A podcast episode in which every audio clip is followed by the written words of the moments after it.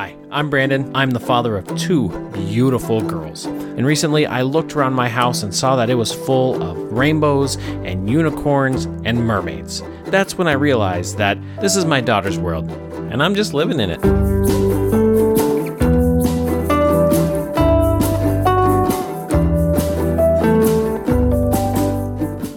What's up, girl dads?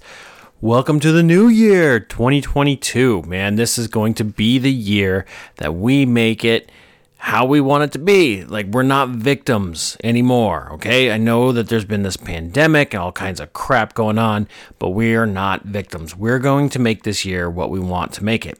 And that's up to us. We have the power to choose, to move, to act, those things, right? So that's on us. No longer, we're not going to take this victim mentality that, oh, this, oh, that, I can't because. Nope, if we want it, we're going to go after and get it. And so I wanted to touch base on goal setting a little bit. I know everybody's kind of a New Year's resolution, new year, new me, all that stuff. Ah, I, I kind of want to spin it a little bit. I've been doing goals for the last, boy, I don't know, f- quite a few years five, six, seven years like, like real serious about doing my goals. And one of the things that I'm noticing is that they don't work very well. And and maybe it's just me. Maybe I'm not the best goal oriented person. Uh, maybe it's one of the flaws that I have is how I address goals and how I go after them. I, tend to be a very results oriented person, right? So like I like to see the measurements. So like I uh, say I want to do better at social media marketing or something, right? Like I want to do a post and see 500 likes on it or something, but I don't get 500 likes, and then I'm like, oh, then I must suck. But that, that's not how it is, right? So being results oriented can can kind of actually hinder my growth. And so goals have been a struggle for me. And so that's something that I'm really working on this year. And I came across I'm reading a second book. It's how to uh, how to connect with people in business in 90 seconds. And it's kind of this uh, he's a photographer who did a bunch of psychology studying. And so he's kind of taking what he learned as a photographer to get people to to interact with him and build rapport and things like that. And then also the psychology that he learned that connected those two worlds. And now he's kind of teaching it. It's an old book. But one of the things that he brought up that I really thought was interesting is that the brain can't process the negative and I was like, what? That doesn't, of course it can process the negative. Like we think of things that are negative all the time. But then it gave the example. It goes, okay, think of not walking a dog. This is straight from the book. And I was like, oh, you, you can't think of not walking a dog. All you can think about is all of the other things that you do with a dog that is then not walking a dog. So his point is is that our brains cannot think of something negative, like not doing something. That's a, that negative. It's in doesn't exist. If it's not something, then it's not there, and we cannot actually process that.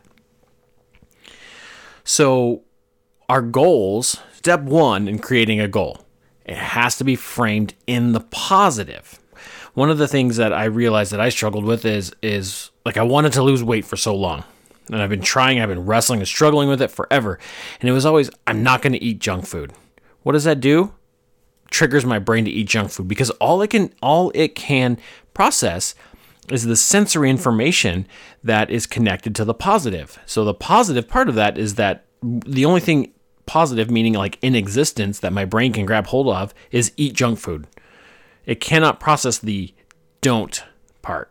So when I say don't eat junk food, my brain says eat junk food because that's the positive thing that exists and it can and it can it can picture that. It can taste the junk food, it can hear the wrappers, it can see the chocolate, all of those things.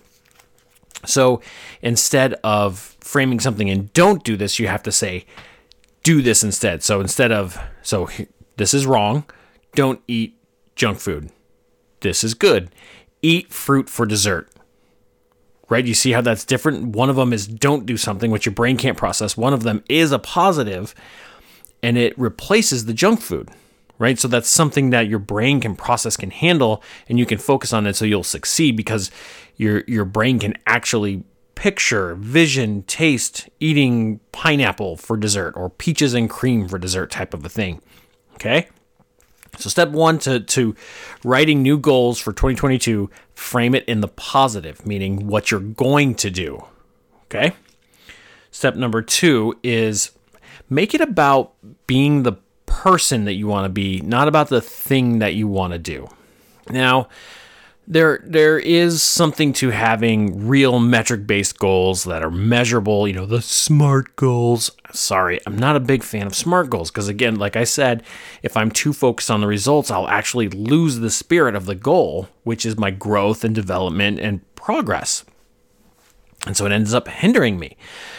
So I, I listened to a guy called Ed Mylett, and he taught he he pointed this out and it really stuck with me. And he said, instead of, you know, like what questions can you ask that that change you, right? Instead of saying, how do I win? You ask the question, how do I become a person that wins? And it seemed like such a small change, and I was like, what? That that seems like it's the same thing, but it's totally different. And I'm starting to understand that now is that that focusing on winning means focusing on doing the one thing. It's short-sighted it doesn't have habits built in. It doesn't have lifestyle built in. Like I can lose 20 pounds by not eating. You know, that piece of cake, done, goal achieved. But then it's going to come right back and come back with a vengeance, probably, right? Because it's not sustainable. Then the habits, the lifestyle's not adjusted. So instead of saying, you know, my goal is to lose 20 pounds, it's more like, how do I become a person who is 20 pounds thinner? Okay, so I am I am. These are, these are kind of affirmation statements. They're I am statements. Instead of saying I want to lose 20 pounds, it's I am a person that weighs 180 pounds. Uh, I am a person that does overtime at work. You know, t- type of something like that. So it's about becoming the person that achieves the results that you want, not just achieving the results. Because if you don't become the, if you get the results without the growth and the development behind it, it won't be sustainable. You won't keep it. So focus on becoming the person that you need to be to attain the results that you want. All right, now the last one that I have is this this one's new to me. I'm trying it out this year, but it's don't tell anybody your goals. So before, I like you know, I'm the roaster for Inkledo. One of the things that we we were committed to was transparency. We were going to let everybody know our goals, what we were going to try to accomplish that year, like where we wanted to be at, you know, transparency all the way through. And I still am totally okay with transparency. But one of the things that I noticed is just that once we were publishing these goals, they kind of I don't know, they just kind of lost their power uh, it became more of a, a fear of judgment of what people would say. Like, accountability is good. You need to have accountability. But again, we began focused on the results and not on becoming who we wanted to be that achieved the results. And I think all of all three of these things, which is frame it in the positive, become the person and, and don't tell anybody, is all about, you know, focused inward on yourself and your growth and not on the external results, right? Because if you judge yourself and your quality and your value based on the results, you're always going to be looking outside yourself for that validation. And that's not good. One, you will never please the world, so you will never feel validated.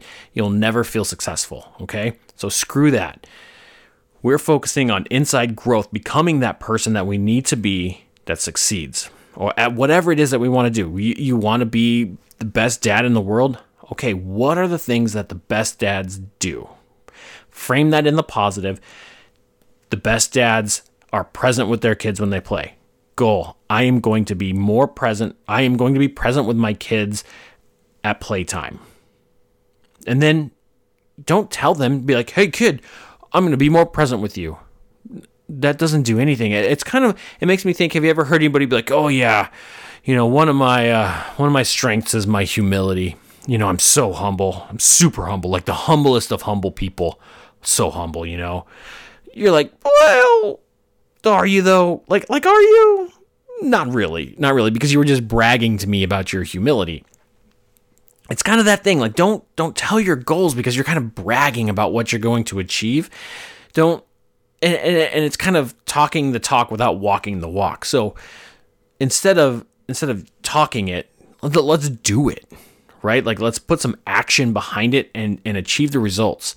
So it would be great for the kids, you know, after we're dead and gone, our kids find our journal and be like, hey, in 2022, dad committed to being more present and be like, man, you know what?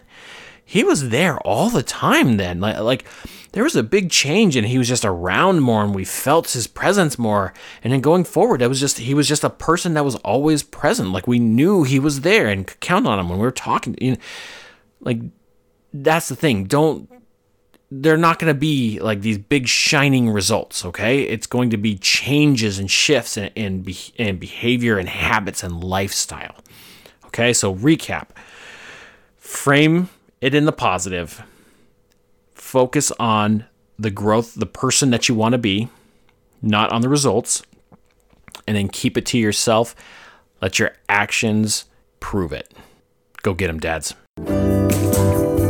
Thank you for listening, folks. Don't forget to like, subscribe, and share this with all those girl dads you know.